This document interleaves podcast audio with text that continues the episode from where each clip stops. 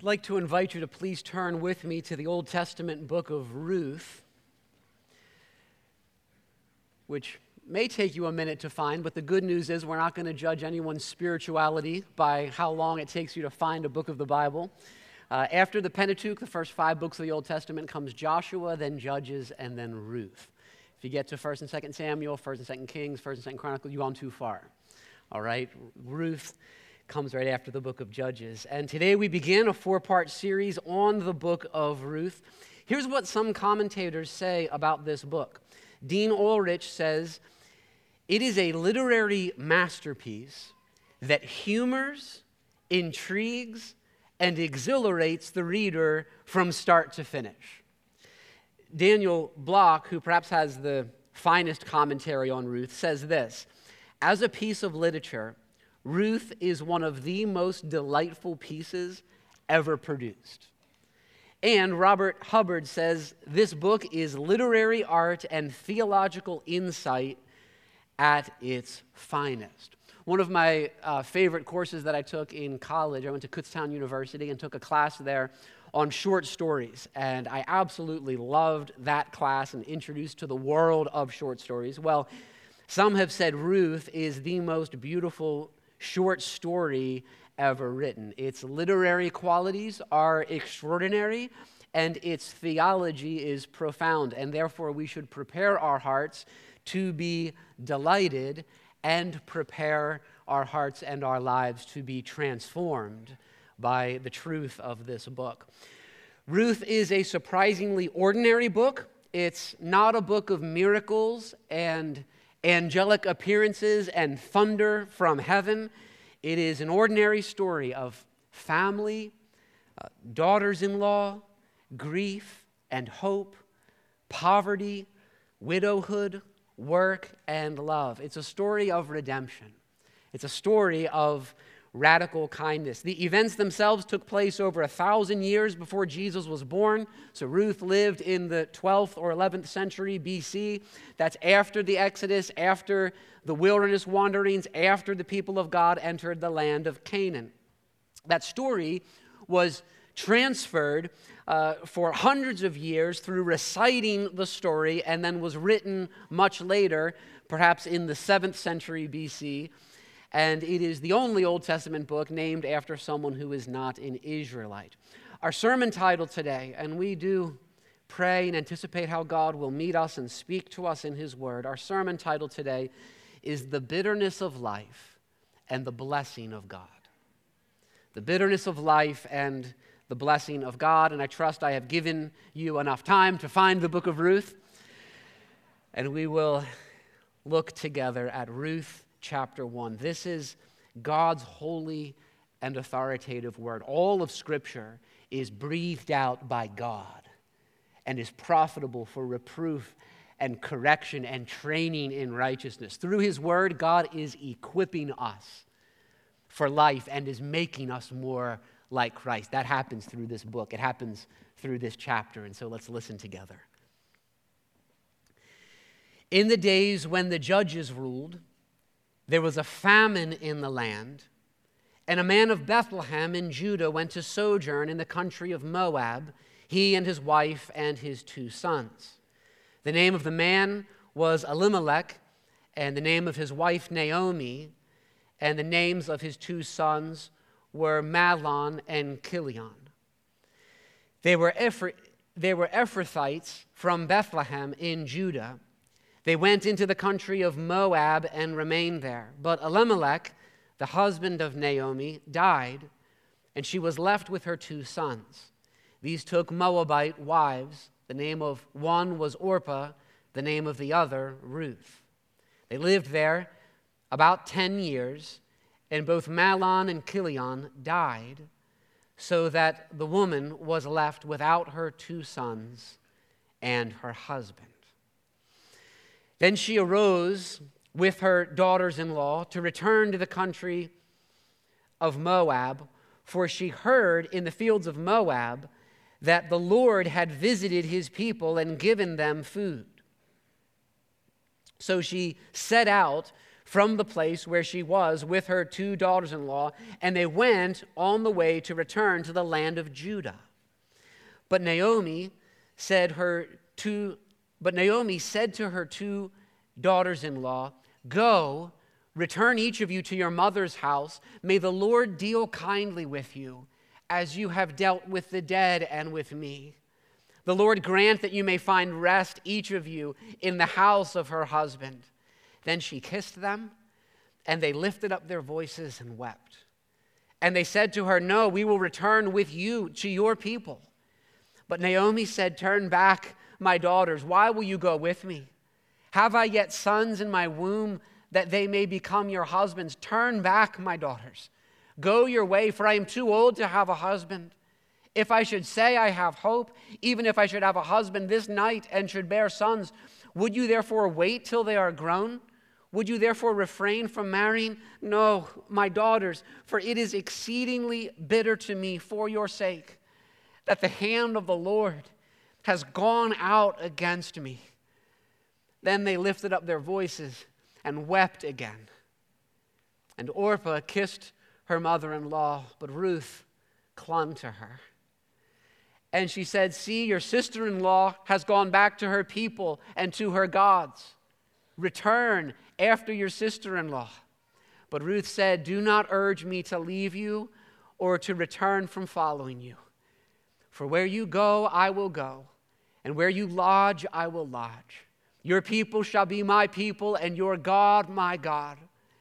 Where you die, I will die, and there I will be buried. May the Lord do so to me, and more also, if anything but death parts me from you." And when Naomi saw that she was determined to go with her, she said no more. So the two of them went on until they came to Bethlehem. And when they came to Bethlehem, the whole town was stirred because of them. And the women said, "Is this Naomi?" She said to them, "Do not call me Naomi, call me Mara, for the Almighty has dealt very bitterly with me. I went away full, and the Lord has brought me back empty. Why call me Naomi when the Lord has testified against me and the Almighty has brought calamity upon me?" So Naomi returned, and Ruth the Moabite, her daughter-in-law, with her, who returned from the country of Moab. And they came to Bethlehem at the beginning of barley harvest. May God bless the preaching of his word. There's a lot to the opening line of a good story. Some say that first sentences are doors into worlds. So, for example, once there were 4 children whose names were Peter, Susan, Edmund, and Lucy.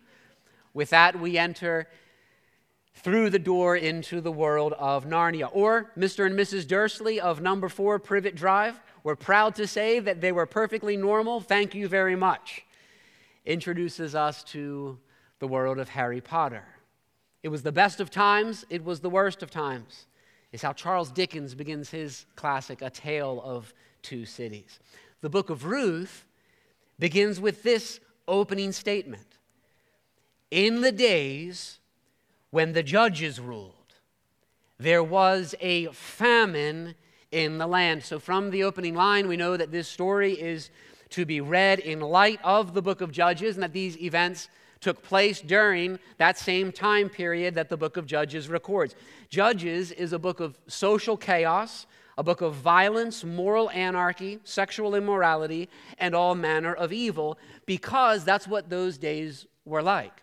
The book of Judges gives you the national view at this time, and it is an absolute dumpster fire, is what you have in the book of Judges. You might remember around 10 years ago, we had a guest speaker in. He was a seminary professor. And that Sunday morning, he announced his title and text from Judges. And he said, "My sermon title is Plumbing the Depths of Our Depravity."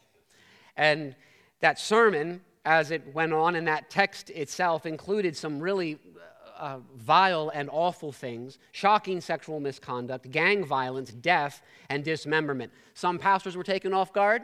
Some parents were not happy. My inbox came alive, and a good time was had by all. This is the book of Judges. The women of the church, many of you know, just finished in their Bible study, studying the book of Judges, which, yes, makes them absolutely the coolest and most epic women in the world. You know, like, my wife's just getting together with some ladies to study some warlords and stuff is what these last few months have been. And my wife Megan has loved being in a Bible study led by Sherry Stair and Janie Bard. So those of you who have been living in the book of Judges, this is perfect timing for this. The book of Ruth has been described as a sort of appendix to Judges.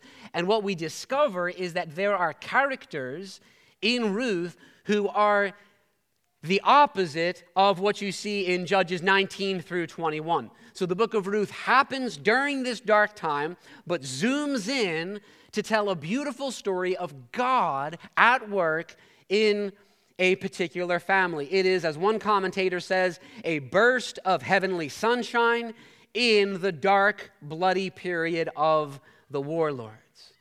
And even this, I was reflecting on that reality, even that demonstrates to us that however dark our world may be, however dark our lives may be, whether it is personal suffering and loss, or whether it is cultural decline and evil days, however dark it gets, friends, we too can shine in the midst of the darkest night.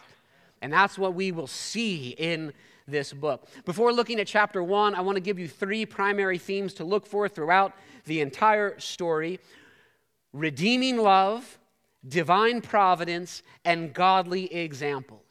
So first, redeeming love is gloriously displayed in this story. And as we see redeeming love, it will lead us to celebrate God's redeeming love and His great kindness in how He has rescued us and in how He provides for us again and again. The most important word in this book is hesed, the Hebrew word hesed, meaning steadfast love and faithfulness. It's a word that's used in verse 8 of chapter 1. It's translated kindly.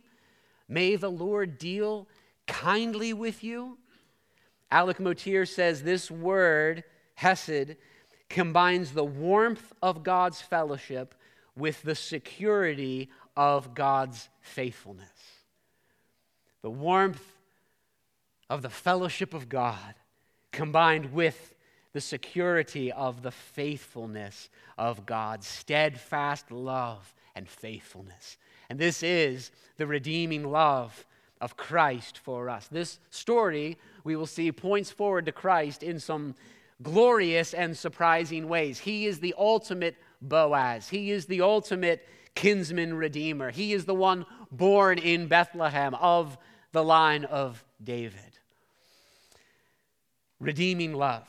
Second, we'll see in this story, divine providence, which is God's good ordering of all our days, His providence.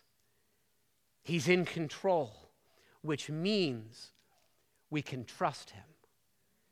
And so we will see the providence of God over all things, and it will lead us into a deeper trust in the Lord and in all His ways. Someone once said, "I trust Chick-fil-A so much, I don't even check my bag.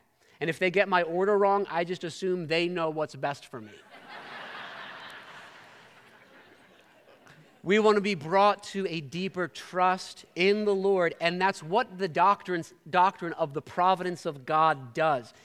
The providence of God means God is active, God is sovereign, God is involved, God cares for you. It's an interesting thing about Ruth, and I encourage you to read this. It takes 15 minutes to read through the entire book. So try to find some time today or this week to read through the book in one sitting. One of the things to notice is that the narrator mentions God only 2 times. There are other characters in the story who mention the name of the Lord, but in terms of what the narrator describes, only 2 times. Once in chapter 1, verse 6, in ending the famine, and then again at the end in chapter 4, verse 13, in causing Ruth to conceive. So the story is bookended by God giving grain seed at harvest and giving human seed in a child.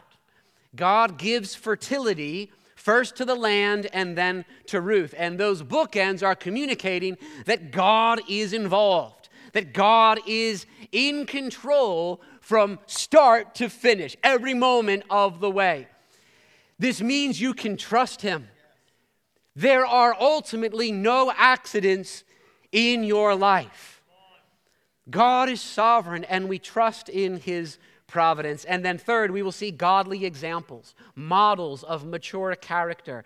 We will see and learn from examples of kindness, loyalty, and justice. We will see a beautiful portrayal of true manhood and true womanhood. You want to know, what does biblical manhood, biblical womanhood look like? I commend to you a study of this book. We'll see deep trust in God in the midst of suffering. We will encounter the radical kindness of God from the Lord and on display in the lives of his great saints that will then shape us and lead us to be a people of radical kindness in our own generation. Now, Ruth chapter 1, the first 5 verses serve as an introduction to the story. The author is setting the stage for the drama of this story. There was a famine in the land, we're told, which there's irony in that in verse 1 because Bethlehem means house of bread. There's no bread, no food in the house of bread. Bethlehem was that part of the promised land that had been allotted to the tribe of Judah. A man and his family leave the promised land for Moab. Moab is a place that doesn't have great connotations in Scripture.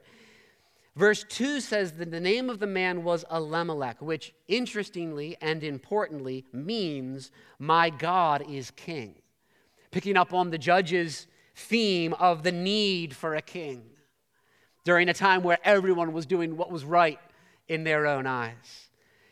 His wife is Naomi. Sadly, tragically, Elimelech dies. Their 2 sons marry Moabites. Then tragically, in time, Naomi's 2 sons die as well, leaving 3 widows behind. That's what we're introduced to in Ruth chapter 1. 3 widows who had suffered enormous loss. And I believe God desires to use this passage, our text today, Ruth chapter 1, to minister to any who are experiencing bitter circumstances in life. Life is hard. And just as Naomi grieved the loss of her husband and 2 sons and lived in a time of famine in a distant land, so we too, as we travel through this broken world full of the effects of the fall, so we too know trial and heartbreaks of many kinds. And so we need to hear this word from the Lord, that we might be strengthened to endure, that we might be comforted, that our hearts might be grounded in the truth of the word of God, that we might trust in him more deeply, that we might not be shaken by the great trials of life, but that we might remain steadfast through it all. One of the things I pray most often for the church is that we would be a church that remains steadfast through suffering. It's in fact one of the earliest sermons that I preached back in 2008 when I became senior pastor here, was that we would be a church that suffers well. Not a church that avoids suffering altogether, because that is impossible in this world. But we want to be a church that when suffering comes into our lives, we're able to hold fast to the truth of God. We're able to cling to his word. And we're able to abound in faith and in hope. God's using this story, and Ruth 1 in particular, to accomplish this in us. And so we open up our hearts and our minds to receive from the Lord. 2 points: the bitterness of life and the blessing of God. First, the bitterness of life. We can imagine sitting down with Naomi and hearing her story, told through tears. Naomi knew a life of great hardship. First, she and her family experienced famine, which most of us can't even imagine. We just sort of skim over that. Yeah, time of famine. No, it was a time of famine. They were not able to feed their family. They had no food. They did not know where their provision would come from on a day-to-day basis.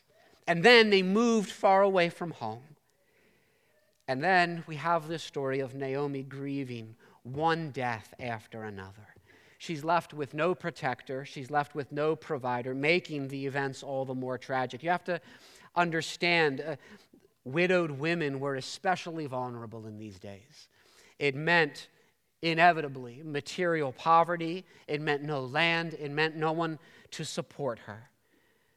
And it meant the same for her daughters. They are weak and powerless. They are vulnerable. They are lonely and abandoned. Put yourself in Naomi's shoes, and your sorrows, your fears, your temptations would be very great indeed.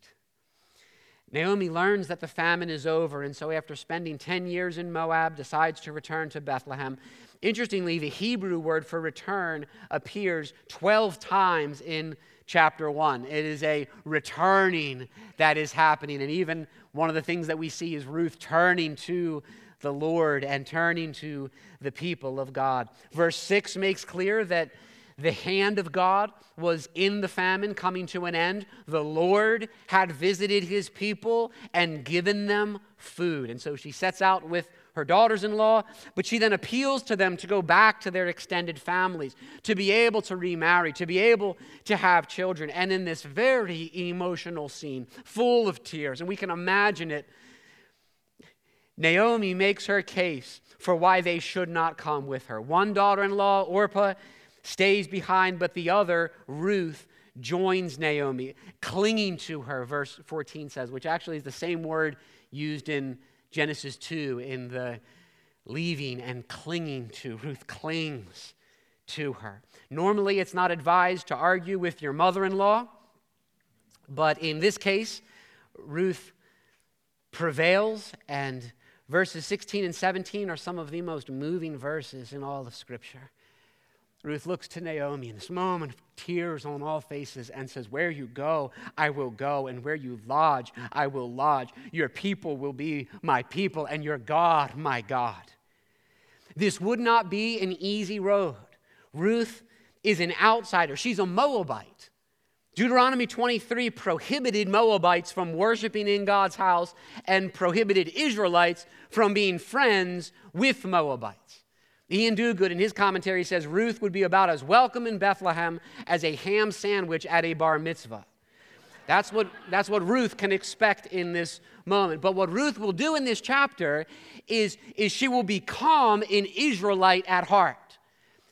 She will not worship the gods of the Moabites, but give herself to worshiping the true and living God. It is a picture of conversion. And here's where we start to see what makes Ruth such an extraordinary woman. Oh, to be a church full of people like this. And every one of us can learn from her godly example. Commenting on this scene, John Piper says, "Here we have a picture of God's ideal woman." And we will see more of her quality later. What do we see? Faith in God that sees beyond present bitter setbacks. Freedom from the securities and comforts of this world. For some, all they ever care about is the securities and comforts of this world. They are obsessed with the comforts of this world. Here we see freedom from the securities and comforts of this world. Courage to venture into the unknown and the strange. Radical commitment in the relationships appointed by God.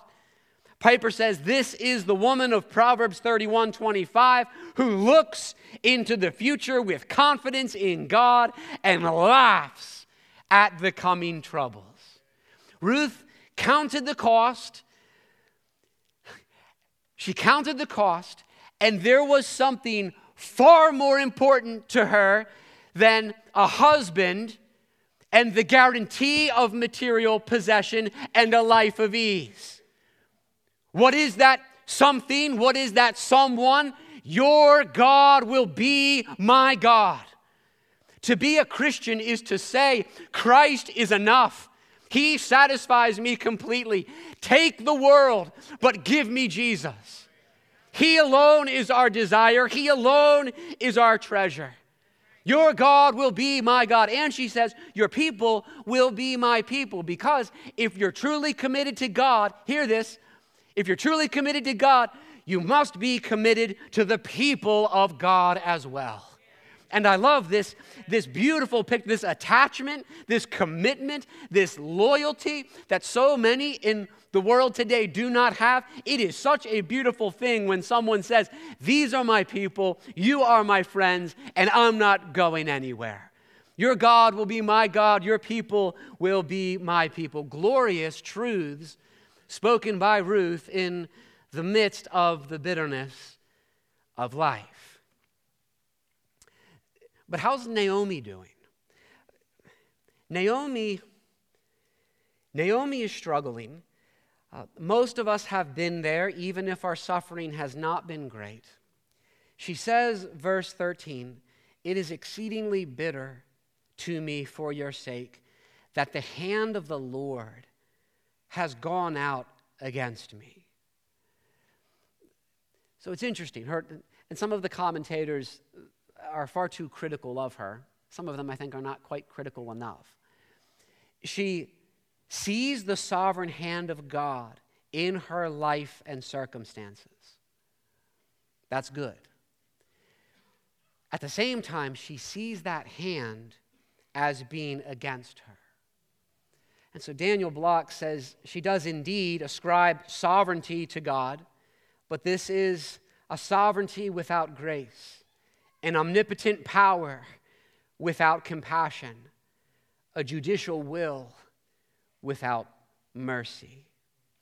We also have a window into how she's doing in the last scene in the chapter when they come to Bethlehem, when the town is buzzing with excitement. Naomi is back. Could this be Naomi? And she says, "Do not call me Naomi," which means pleasant. "Call me Mara," which means bitter. "For the Almighty," she says, "has dealt very bitterly with me." Verse 21, she says, "I went away full, and the Lord has brought me back empty.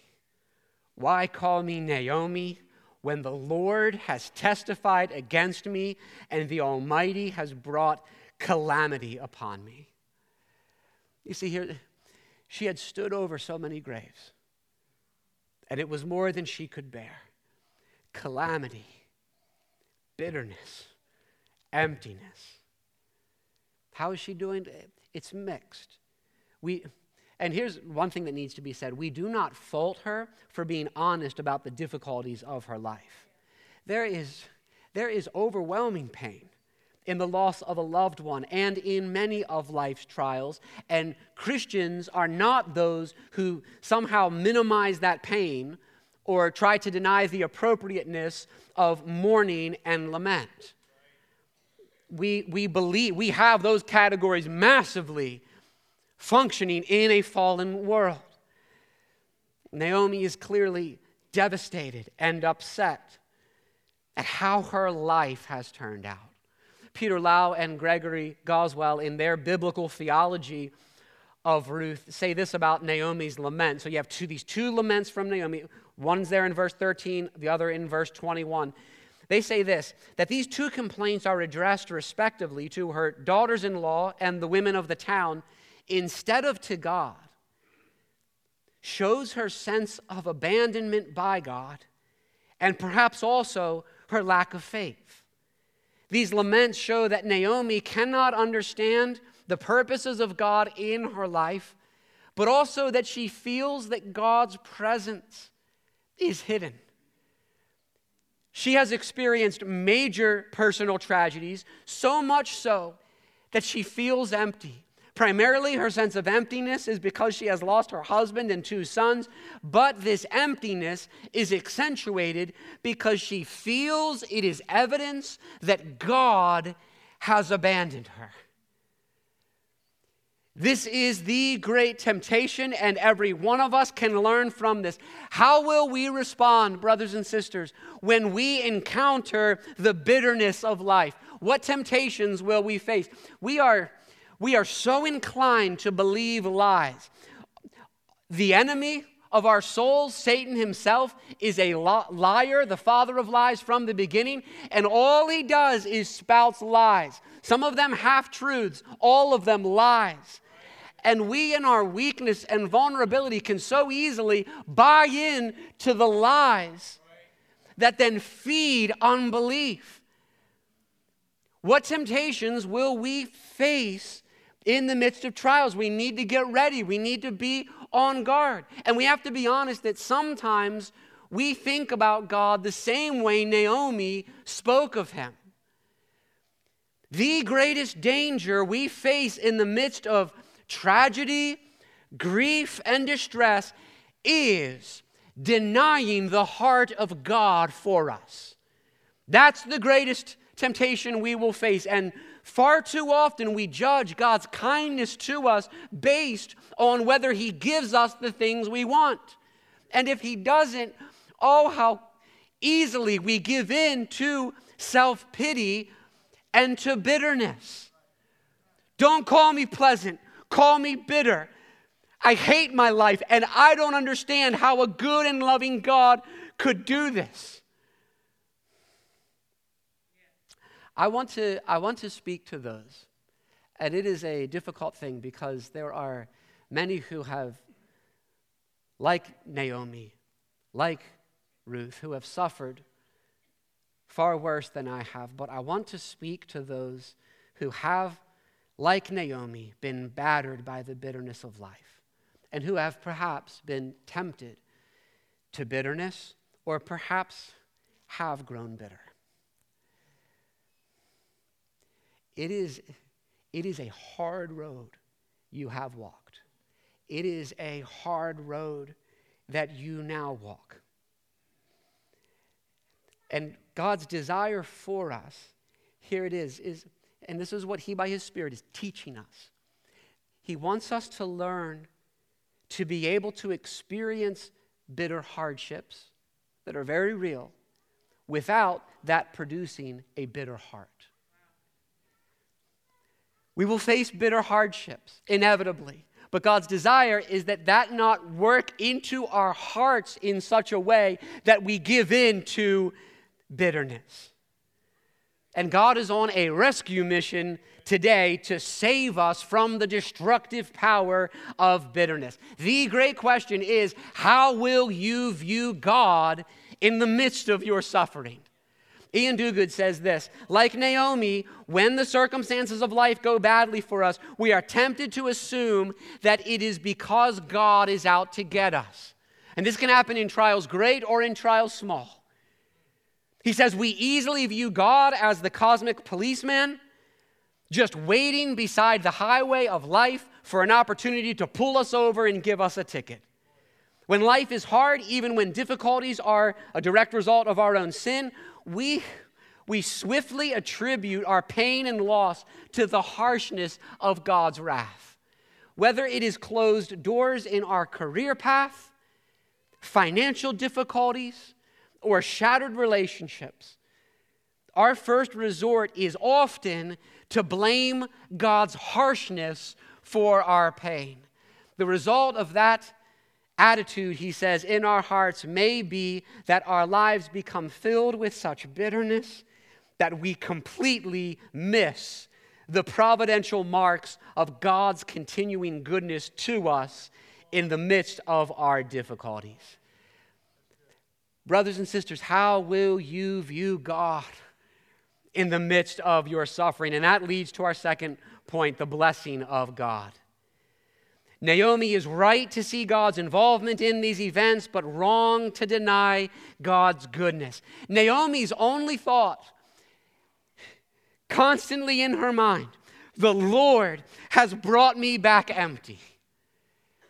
And there is a sense in which that is true, but we also want to say, at the right time and with the right heart, Naomi, the Lord has not brought you back empty. Lift up your eyes. You are seeing only your loss. And most of us cannot imagine your sorrow, but God is at work. Naomi, your daughter-in-law, loyal, is standing next to you. God himself is still with you, and so long as he is near, you are not empty. Naomi, God has brought an end to the famine. God is providing food. And if you knew the future he has for you, if you could see the kinsman redeemer he has for you and Ruth in Boaz, if you could only see the way your life is being used to join Ruth to the people of God and one day bring an even greater Redeemer, the Savior of all humanity. If you could see, you would not despair and you would not say you are empty. Christian, do not allow bitterness and self-pity to rob you of seeing the blessings of God.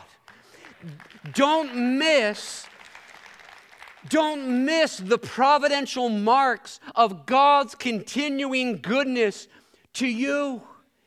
The hymn writer William Cowper says, "Judge not the Lord by feeble sense, but trust him for his grace.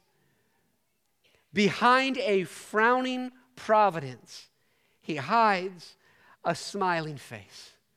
A face that is for you.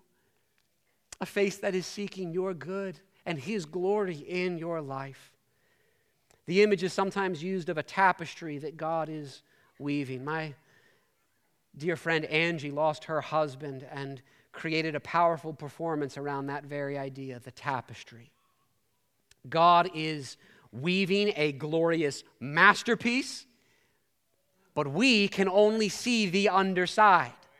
With all of its tangled colors, with all of its loose ends, with all of its knots. It makes no sense. It makes no sense to us.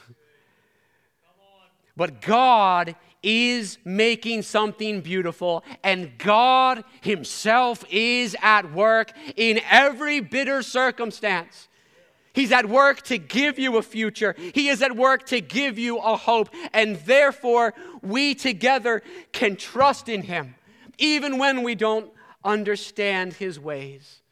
To one degree or another, we will all have Naomi experiences. We will all encounter a bitter providence. And we will all at times sense that God is distant. And in those times, in our Naomi moments, we must resolve to turn once again to the cross of Christ, where God speaks his loving kindness over us. Turn your eyes upon Jesus. He emptied himself that we might be full. And you might say, I am empty. You might say, the hand of God is against me. How has he blessed me? Oh, friends, God has blessed you by giving you himself in Christ. That's what he's done for you. I was thinking about this. Ruth's loyal commitment to Naomi is a picture of Christ's commitment to us. He has pledged himself to us and will never let us go. Other friends may come and go, especially when they encounter our sin and our weakness. But oh, what a friend we have in Jesus, who gave himself for us upon the cross, who has pledged himself to us forever. God has given you himself and has given you fullness of salvation. And God has blessed you by giving you his people. You look around the room and you look at those he's placed in your life. Just as Naomi had Ruth, isn't it true that God has given you a friend to walk with you and to grieve with you so that you can truly say that you are not alone? Many of us have experienced these kinds of friends, so precious and dear they are to us, who say, I have been here for you and I'm not going anywhere. I've shared your grief in the past, and I will continue to walk with you in the future, whether we flourish or whether we suffer. I'm going to be here. What a gift we have in the people of God. And God has blessed you. He's given you himself. He's given you his people. And he's given you a future. One day, Naomi's emptiness would be replaced with fullness. One day, Ruth's insecurity as an outsider would be replaced with security and belonging. And I can assure you this day that your story is not over. God is not finished with you yet. The harvest is coming and maybe just about to begin in your own life. You don't have to give in to bitterness. One of the things that I love about this church family is that in the midst of facing great sorrow and great loss, there are brothers and sisters whose lives stand as testimonies to the triumph of God's grace, because you're still standing and because you have not given in to bitterness. You have not abandoned the Lord. Rather, you are trusting in his ways. Let us be inspired by the example not only of the saints of old, but saints in our own day who provide such compelling examples for us. And as we learn from their example, let hope rise up in our souls. Let hope be the anthem of our soul. God intends that in our emptiest moments, that we would experience the riches of the fullness of Christ. He is able. He is able to turn our bitterness into blessing. He's able to turn our hopelessness into hope. He is able to turn our grief into gladness. He is able to turn our famine into fullness.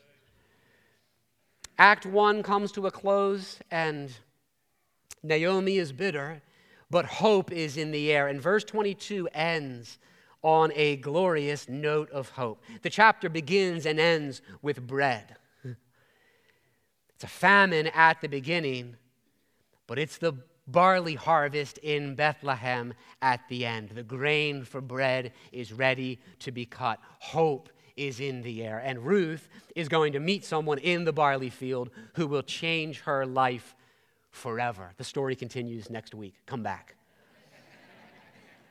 Friends, may we be a people of hope. May we be a people who trust in the Lord. Romans 15, verse 13 says this: "May the God of hope fill you with all joy and peace in believing, so that by the power of the Holy Spirit, you may abound in hope." May God do it in our lives. Amen.